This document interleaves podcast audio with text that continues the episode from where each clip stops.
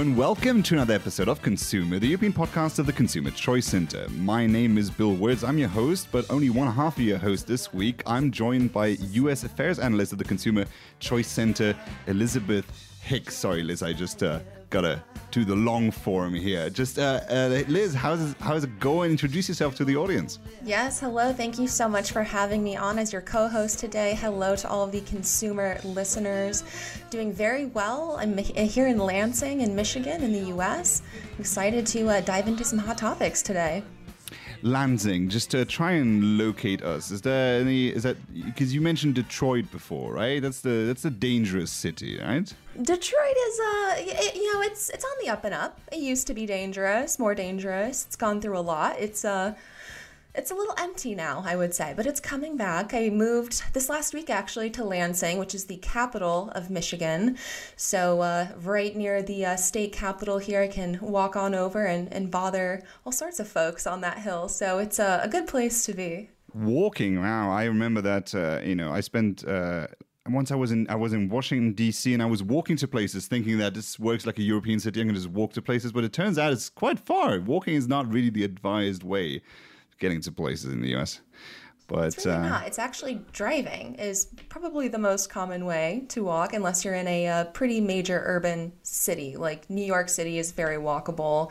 DC is kind of walkable, but um, it's also a pretty large city, so you could be walking for a long time, depending on where you're going. But we mostly rely on on cars. I would say there's a couple bikes here and there, but not nearly as many bikes as perhaps where you are in Amsterdam. There's tons of bikers there, but here in the US, it's really do a lot of driving. Yeah, it depends on sort of the culture and also like the the altitude changes, right? I mean, it's like if I had to go up and down a lot. I mean, my bike doesn't even have like gear changes and doesn't even have brakes. You could have the back pedal brake, you know, the old types. Uh, so it's oh, like, so it's you do the back pedal brake? As I say, if your bike doesn't have brakes, you might. Well, I mean, there's sort of a brake, but not. I mean, like I uh, to be fair, uh, just also a PSA for all the people who go into traffic, going go into traffic or cross the cycling lane when I'm going there if your kid crosses into the cycling lane, there's no way I'm stopping in time. I need at least 10 meters to get to, to stop. So just know I'll run you over for sure. Uh, but uh, let's get to the program of this week. We are on episode 62 of the ConsEUmer Podcast. Uh, this is the episode of February 24, 2022. And uh, we have three topics lined out today. We're going to talk about energy, uh, Germany Nord Stream 2, which kind of relates to what's going on in Ukraine right now. We'll be talking about agriculture, the New York Times with a great video, best newspaper ever, obviously. And, uh, and then we will also be talking about alcohol, our favorite pastime pleasure. Uh, regulations in the EU, but also there's regulations all uh, across the pond, and uh, we're going to be talking about that as well. So let's just get started. so, Liz, first topic I wanted to I wanted to get to is well, let's just actually start with booze. You know, feels the more most laid back here, right? So, let me just give you the news of what we're having in terms of conversations right now in Europe. We have something called the Beating Cancer Committee, and as we all know, drinking causes cancer. They don't talk much about the degrees to which that's uh, uh, problematic. I do remember this uh, uh back in the time when there was this glyphosate conversation. Um, they, the, the, the, activists came out and they said, "Oh, there in, in your beer there's glyphosate," and then the German uh, Ministry for for uh, Environment or is it c- Consumer Rights they came out and they said, "Well, we have to kind of."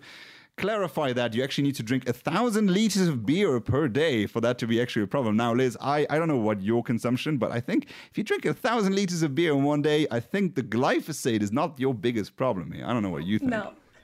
yeah, I'm pretty sure your stomach would explode if you were doing that. I mean, you're gonna have a lot of other health problems if you're drinking a thousand liters of beer a day. That is. Do you need? Do you like drink a thousand like in a year? Maybe I don't know. If you're a big drinker, mean, sounds yeah, like. Yeah, I mean, even if you drank one liter a day, that only gets you 365 in a year. I mean, what's so one you have to drink like three liters a day to get. Well, I mean, and even uh, three liters of beer in a day seems a kind of like a lot. I mean, I'm, I'm sure I've done it before, but after CCC Oktoberfest, I'm pretty sure that we'll all have the, the, the consumption in for for the, for the year to come. But so basically, what the conversation is now about is that there's this this report coming out, and uh, uh, uh, with uh, alcohol causing cancer, there, there's a lot of these amendments in the report that seem to suggest that we need to do something about this. But the European People's Party in the European Parliament is now saying that uh, it should we should water this down a little, and I do agree with them. They say, for instance, that uh, only abuse of alcohol should actually be considered a risk factor. then again, I would actually claim that, you know, if you're actually in alcohol abuse, again, the cancer big risk, but actually falling into abuse with alcohol is a much bigger immediate risk for your health with all the related problems that, that it causes in your life. Now, I was curious, uh, Liz, you know, we talk a lot in, in Europe uh, about uh, these alcohol taxations and regulations. It's very different from where you buy your booze. If you go on holidays in Bulgaria, it's going to be very different from buying a bottle of vodka in the shop in Ireland.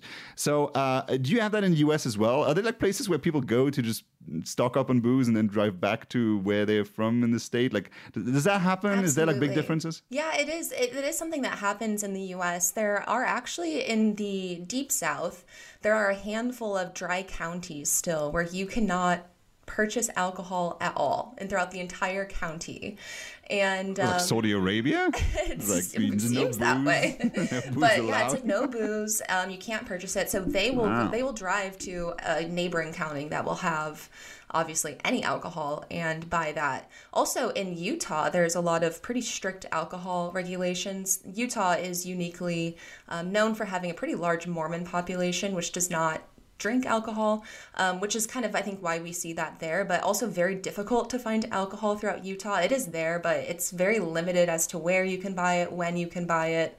Um, and also throughout a lot of other states, there are a lot of just regulations with the sale and distribution of alcohol. Um, like I lived in Virginia um, a couple years ago, for example, and all of their liquor you have to buy at a state like sanctioned store. It's called the ABC store.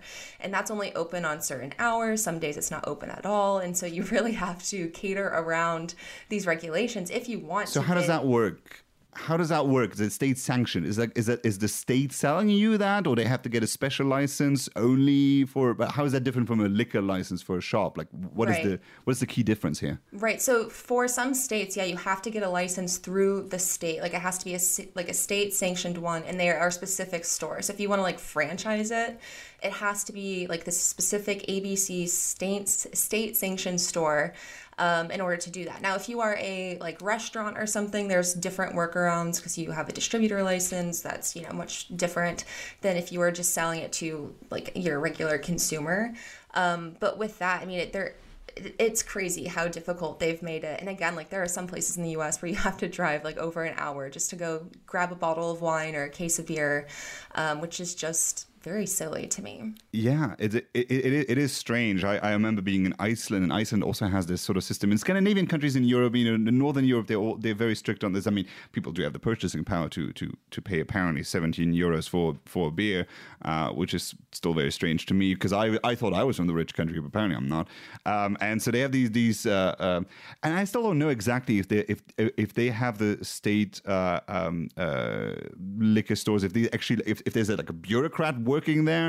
Uh, I know that in Hungary they have something very similar as well uh, for cigarettes, and so the government is actually advertising. So if you go to Budapest, for instance, you have like these signs and you see that this is a government store and that's where you can get your cigarettes.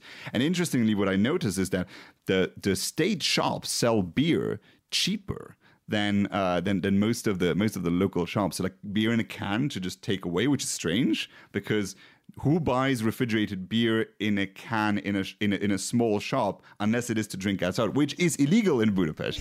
So uh, so a, there's a very strange dynamic as to like how how these things how these things are enforced. Now in the north of the U.S., is that also like a thing with Canada? Are the Canadians coming down to the U.S. or who, who goes where? It's, it's actually the the Americans will go to Canada because the drinking age in hmm. Canada, I believe, is 18. Uh, maybe it's 19, but it's younger. At the US, the drinking age is 21 um, throughout. There aren't really any exceptions, pretty minor exceptions, but no matter what, if you're purchasing alcohol, you have to be 21. Um, so a lot of folks, um, I've had some friends in, in like Buffalo area, upwards, you know, on the border of Canada and New York, and on their 18th birthday or 19th birthday, they'll sneak across the, I shouldn't say sneak across the border, they'll legally cross the border and go into Canada. People usually talk about to go drink, and you know, and that's what they'll do. Because here you can't do that. And if you get caught here in the U.S. drinking under 21, it's uh, some pretty serious fines and potential jail. Yeah. So time. what what do they do? Because do they do they do do they find like the the shop the the the restaurant the bar do you get a fine as well can you go to jail for this i mean i, I know like from our experience and i think probably watching too many hbo and netflix shows you can go to jail for mo- almost anything yeah, even much. if you're innocent in the us so exactly. so what happens exactly if you get caught drinking and you're underage? So a lot of times it depends on the the circumstance or situation in which you know you are getting caught. So if you're like drunk driving, of course, that's you know not a good thing to do. They're gonna pull you over if you're driving erratically. Probably make you do a sobriety test or a breathalyzer. If you are underage and you blow anything over zeros, you are getting a ticket. Um, each state has different things that they'll call them. One's called PAULA, which is like possession of alcohol under the legal age. Just like a cute little name for it, although it's not cute. Um, and then there are just a bunch of other things that they'll call it. Um, but so if that happens, then you'll get a big fine if you're underage. If you're supplying children or people underage, I should say children, if you're supplying like teenagers with alcohol and you're not, um, and they're not 21, then you get an even bigger fine and potential jail time. Um, and then also too, I mean, this is a big issue at universities. I went to the University of Iowa, and our police department there, it almost exclusively went after drinking related issues. Um, and so, I mean, I'm not a terrible driver, but I got pulled over probably like 15 times, and I didn't, I wasn't doing anything wrong, but they were just checking to see if people were drunk driving. Um, and so, with that, though, there's tons of kids who are getting kind of wrongfully targeted for this. Um, one big issue, too, is kids walking home from the bars. A lot of times, the campus police or the like city police for that university will like give them a ticket for public intoxication and it's like well and then they'll give them a sometimes they'll give them an opportunity or an option of okay well do you want to go to the hospital and get your stomach pumped or do you want to go to jail and go to the drunk tank for the night and then get bailed out in the morning? Like you're not just going to keep walking home though which oh to, boy. which to me is that's, silly. I mean it's it's like they're making the smart decision by walking home and not drinking or drinking and driving right? But yet it's still being penalized. So i think unfortunately the state views a lot of alcohol related policies as ways to make money and to generate revenue. So it's it's kind of unfortunate to see that in my opinion it's such a strange approach. You know, you would think that a country that has had all the experiences of prohibition and, and how, how right. that works out to to be right. more informed as to how to regulate it. I mean, also making it more expensive. I keep using this also as a phrase, and I hope to. Well, maybe it's eventually going to become popular and mainstream if I if I continue using it. But I think what we have, if we increase the price for things, we, what you create is a quasi prohibition. Mm. It's, it's it's it's it's it's prohibited if you're too poor right? And right. so because you can't access it, and I mean, it's like, okay, you can buy it, but if it's too expensive, it's just not available to you. And and I think I know, we were talking with people from the Turkish Public Alcohol uh, Policy Alliance mm-hmm. recently, and they said they have like hundred deaths a year from alcohol poisoning.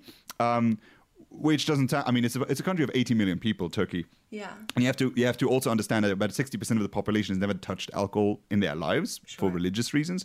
So so it's actually, you know, it's about 30 million people and you have 100 deaths a year in a country where alcohol used to be a very available and cheap product and they've really raised the price and with inflation it gets even worse. So people don't have access to it and what they do is oh, you just make your own. Mm-hmm. And uh, and of course that, you know, if you, if you if you don't know what you're doing, I mean, there's these beer homebrew beer sets where you can't do much wrong apart from brewing a terrible beer, but you know, if you if you if you you you know if you uh, experiment with ethanol, eventually you might get yourself killed, and that's yeah. not a good idea. Um, so I, I my, my view has also been that you know in, in Luxembourg we have the legal drinking age at 16. That in Germany it applies to just like soft alcohol, so you can have beer and wine, but you can't have liquor. In Luxembourg, oh, it's for everything. And we even have something like it's a bit like the Jack Daniels Bridge, uh, the bridge that connects us to Germany over the Moselle River, where the that's, Germans that's who are 16 thing, and the Jack they want. Daniels Bridge. Oh, I call it that, but I mean, you can you can see these sixteen-year-olds. Uh, they walk over the bridge. Now they're in Luxembourg, and they can buy it and also legally bring it back because you're in the single market and you can legally bring things back. So awesome. drinking it is fine, buying it is not. Uh, so I mean, people always find their ways, you know, with these things. Yeah. What was actually? I'm not sure if you can disclose this without going to jail. Was like, what was actually your first drink? I assume it was probably illegal. Yeah, it was illegal for sure. I was not 21. My first drink was when I was in high school. Sorry, mom. Um, but I mean, it was just one of those things where I mean, you we obviously can't go buy it. I mean, there was always a couple shops that you maybe could find that didn't really care, but it was there weren't really those. They were pretty strict where where I grew up, um, and so oftentimes you would rely on older siblings or older friends to find it for you and give it to you. And so I think the first drink I had was UV Blue, which is like it's gross. That sounds terrible It's really gross. Is Sorry? UV Is it as blue? a company. But it's just like one of those really kind of crappy liquors that uh it's like vodka, like but it's like, it's like vodka juice. It's like blue raspberry vodka juice. it's gross. Uh, yeah, that sounds horrible. Let's uh, let's actually move away from the topic. Now I have like, oh, I was thinking of alcohol in such a positive way, and I'm thinking of all the shit that people are actually drinking. I feel like Yeah, I'm giving people drink- a hangover just by this drink, describing this drink. So, so, I mean, some of, some of these liquors, you have the feeling like they're just made to make a fancy shot because somebody goes into the pub and wants a pink shot, and Yeah. now we gotta have something that looks pink. Uh, no, so uh, let's move away from that. But uh, good, good stuff on the, the European People's Party. They're trying to water down some of these amendments. I think uh, it's it's a good it's a good approach to not label and stigmatize all the consumption of people, and let's also not put like these cancer stickers everywhere. It's- Yeah. it also kind of eventually doesn't make like if I see a label that something causes cancer Uh, on everything, then eventually I'm not going to take it serious for the things that Right. are actually might get, Yeah. cause cancer. So it loses its effect when it's oversaturated. Absolutely. So it's yeah, not a good approach. Yeah. All right. Well, let's move to the next topic, and uh, we're going to talk one, about one of your favorite people, Cory Booker. Uh, he was heavily featured in uh, a video by the New York Times, great newspaper, by the way. I saw that ad recently, and I'm not a fan of Harry Potter, so I'm like, oh yeah, totally, Harry Potter without J.K. Rowling. So now I'm subscribed to the New York Times, and I see this video, and let me play you some clips from that uh, video, and then uh, let's talk about it. The oil companies lied to us for years to line their pockets. Our leaders talk tough and act weak, telling us to recycle more, as if that's going to make a difference. Blah, blah, blah, blah, blah, blah. You recycle? Great. Drink through paper straws and join protests? Go you. But all your anger at politicians and big oil, it's ignoring a major polluter. A web of industries churning out at least one third of all greenhouse gas emissions around the world. A system that's polluting our water and degrading our soil. I want to be blunt with you. I, I'm very frustrated that the, the, the incredible climate movement in America doesn't talk enough about food.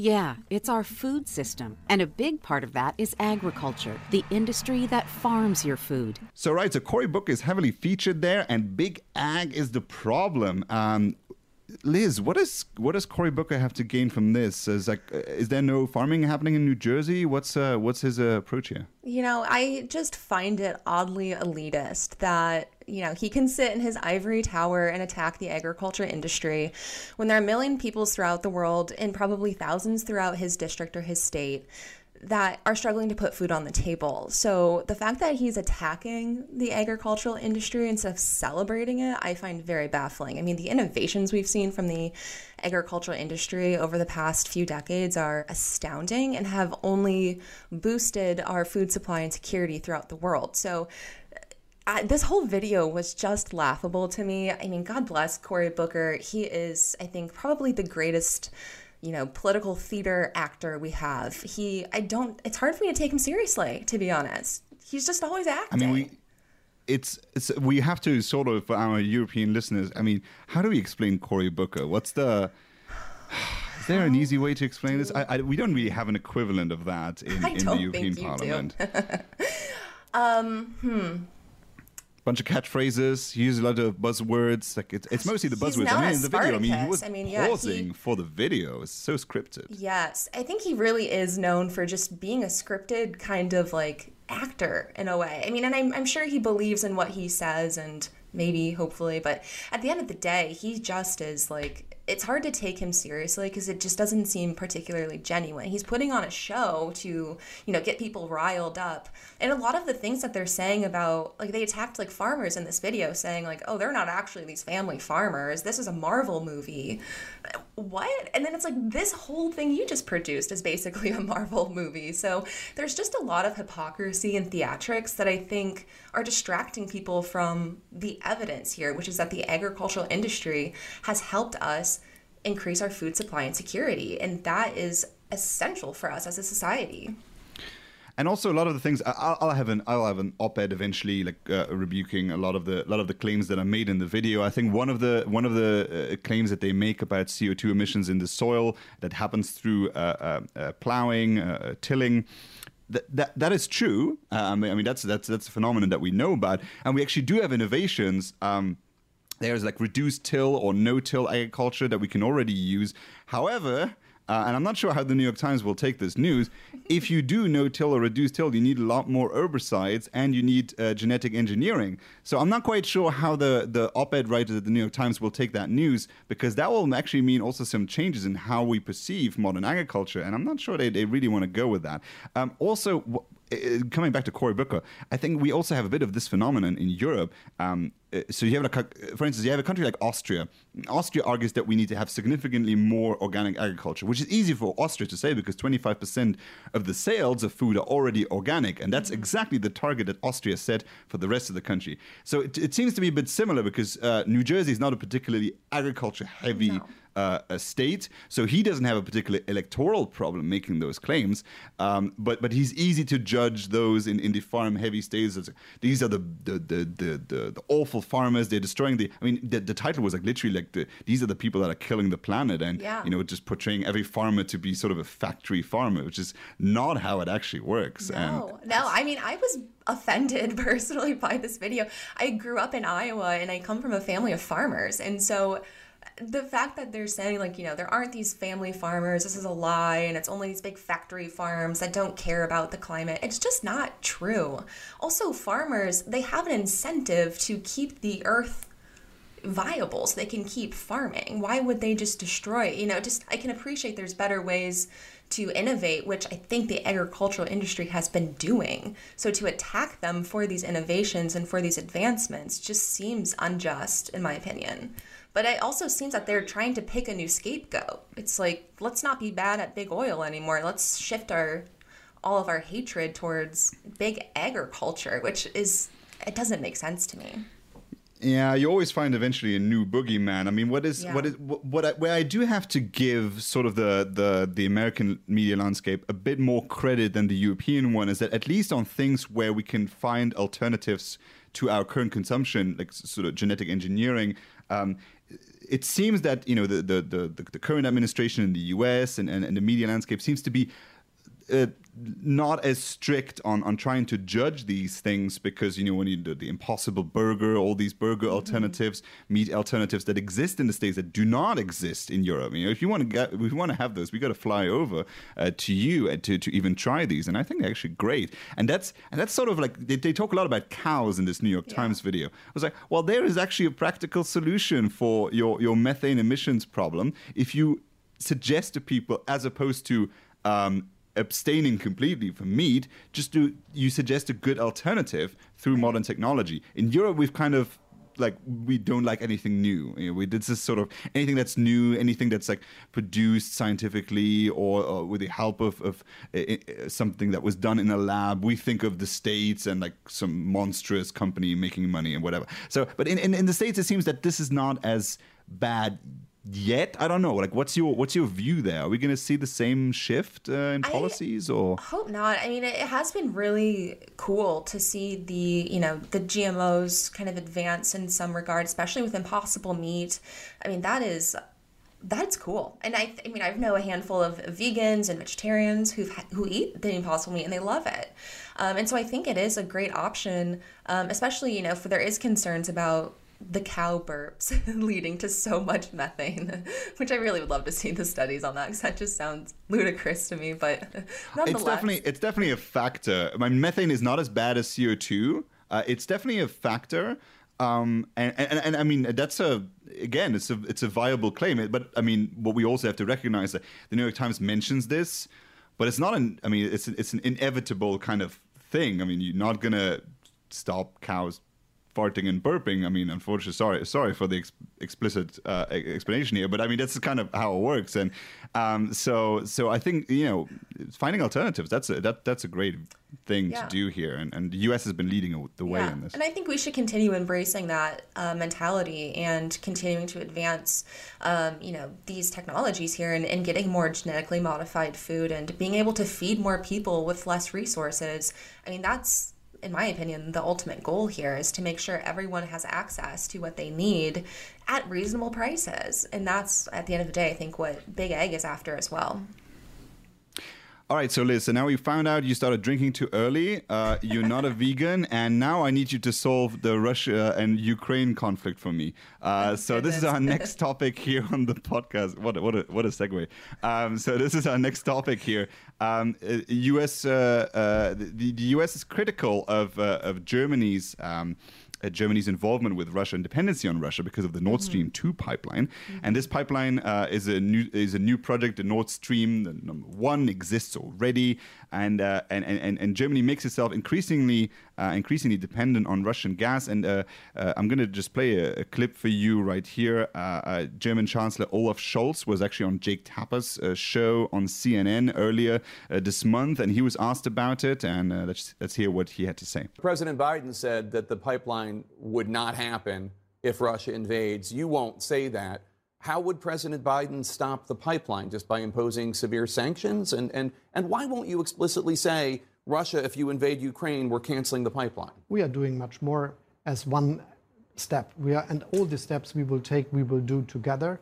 As the president said, we are preparing for that. And you can understand and you can be absolutely sure that Germany will be, together with all its allies and especially the United States, that we take the same steps. There will be not no differences in that situation. What we do today is giving this very strong answer to Russia, saying if you invade the Ukraine, this will have a very high price for you, which will have high impacts on your economy and the chances for your development. And we are ready to take steps that will have cost for us ourselves right. On the one hand. On the other hand, we are doing all the necessary things that we can do on the diplomatic channel, but not as an alternative. We do the two things as a two way strategy. On one hand, giving this strong message to Russia, on the other hand, saying that uh, we will work in all the different formats where there is there, where there are talks today. Germany's kind of tamed its message on, on, on Russia because of this incredible uh, uh, tend- like dependency on gas. You know, if, if Russia uh, shuts up the pipelines, uh, Germany goes mostly cold, and they'll have a political uh, scapegoat there. So um, uh, the conversation has been sort of all over the place in the U.S. Democrats, Republicans seem to there seems to be disagreements as to what is the position to take towards Germany on this. Uh, Liz, what can you tell us there? Yeah, you know, there, it is getting a little weird over here in the U.S. on this issue. Um, I would assume it would be a more of a bipartisan thing, but it has become very partisan, um, unfortunately. Um, and so I think overall, I mean, Biden's position at this point is not for Nord Stream 2 um, if Russia invades. Like, they do not want that to happen. And I know that he's working with the German chancellor, who we just heard from, um, and that they are cooperating together and in agreement on how they're going to move forward. Not a lot of details have been given as to how they would shut down this Nord Stream 2, but um, so I think there's a lot of kind of concerns over that right now. But with the politicians and the senators and congresspeople here in the U.S., there's also been quite a bit of of back and forth on this to some regard. Um, we saw Senator Cruz proposed a bill to sanction operators of Nord Stream 2 um, just recently, and that was shot down by Democrats. Um, and the reason it was shot down is because they thought it wouldn't help Ukraine to sanction these operators, and that would only hurt Biden by by putting these sanctions on, because it would potentially strain his relationship or our relationship with Germany. Um, and so there's just seems to be a lot of polarization here on what the best way to move forward is. Um, Republicans are concerned definitely about oil supply here in the U.S. and making sure that the U.S. does not become dependent on foreign oil. Um, obviously, we have a lot of right. So, what's the situation there? Like, where do you get uh, where do you get oil and gas from? What's uh, what what are the origins there for the we U.S.? We get oil and gas from a lot of places. Something I learned recently is that we actually pay Russia twenty million dollars a day for oil, which to me just seems a little not the best idea, perhaps, especially when we have so much of our own oil in the US we could be refining. Uh, another interesting thing, too, is that uh, apparently the US is the cleanest when it comes to refining oil. They have, we have the, I guess, the most green practices, not to say that they are, you know, the best, but in comparison to others, they are actually significantly better because the US does have climate goals that we are trying to achieve, whereas Russia does not. Um, and so if we're getting oil from places that do not have any climate goals or care about that, then we can safely assume that this oil is not probably being refined in the most environmentally conscious way. Whereas countries that do have these climate goals are going to have incentives to make sure that it is refined more cleanly. Um, and so this is just a loss for not only energy consumers in the US, but also environmentalists. Why would we be shipping? Tons of oil internationally in. I mean, think about how many more emissions that's causing just shipping it when we could just produce it our own and then factor in how we actually refine it as well. So it's led to a lot of issues here in the US too. I mean, for consumers particularly, uh, this last year, American consumers on average saw an increase of $1,200 um, of their energy bills. That's, I mean, $1,200 more this year because of energy is pretty substantial, especially when we're dealing with all of these other issues with inflation um, and everything else after the pandemic. So Yes, about seven and a half percent. I think overall inflation now. I think on food it's five, five between five and seven. Yeah. So it's uh, in the US as well. We have something similar in Europe. What we also see now is European governments actually writing people checks just to pay their energy bills. Mm. Uh, this is already happening in France. There's actually wow. like depending on your income, you actually receive a check in the mail. Uh, I mean, I mean, I think the French actually still use checks, um, which uh, uh, which you can uh, which you need to use to to pay your bills, and, and that's quite extraordinary. Now, the good thing is that countries such as France, I mean, they started already in the 70s. Now, um, Emmanuel Macron announced uh, the building of 14 new nuclear power plants, and this is, of course, also a reaction. I mean, yeah. at the same time, uh, to uh, with the, the, the, the situation of trying to reduce CO2 emissions, but also the dependency on Russia that we see. And I think what you mentioned there earlier with like imports into the US is also uh, relevant. I don't want to do any whataboutism here, but it's also it's also when we talk about dependencies, we all have dependencies. Yeah. Um, you know, I mean, the, the U.S. Uh, uh, uh, I mean, the Chinese, the, the amount of U.S. Uh, debt obligations owned by China, uh, or or overall imports of energy. Like, we are dependent on regimes that we don't want to be dependent on. And if we have the technology to try and reduce that, and, and, and I think nuclear energy here is a great advantage. Even though, yes, of course, it does take 20 years for all these things to be built, but that's why you need to be forward thinking. Valéry Giscard d'Estaing, when he was president of France in the 1970s, he said, "Look, we don't want to be dependent on the Soviet Union right. uh, uh, for gas. So here, here's what we're going to do. Uh, we are going to build nuclear power plants, and that's going to be uh, and that's going to be our solution. And that's why when I lived in France, it was electric heating, uh, which by the way is great because it switches on immediately. It heats yes. immediately, like with a gas boiler. You got to wait quite a bit.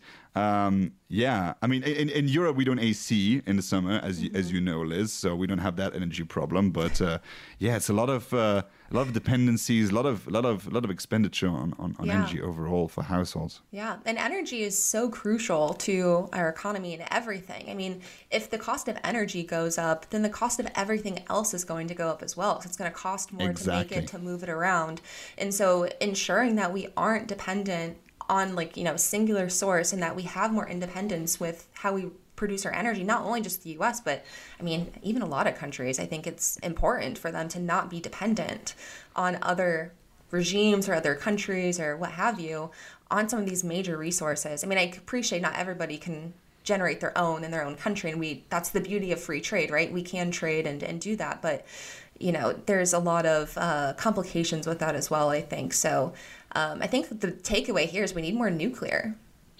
Absolutely, uh, more nuclear to be not dependent on bare-chested horse-riding dictators uh, from uh, from Moscow. So, um, so we'll be we'll be take, we will be putting that down as the as the takeaway of the podcast. Liz, it was great to have you. Where can fe- people find you on uh, Twitter and elsewhere? Where, where can people connect to read more? Yes, you can follow me on Twitter at eo hicks.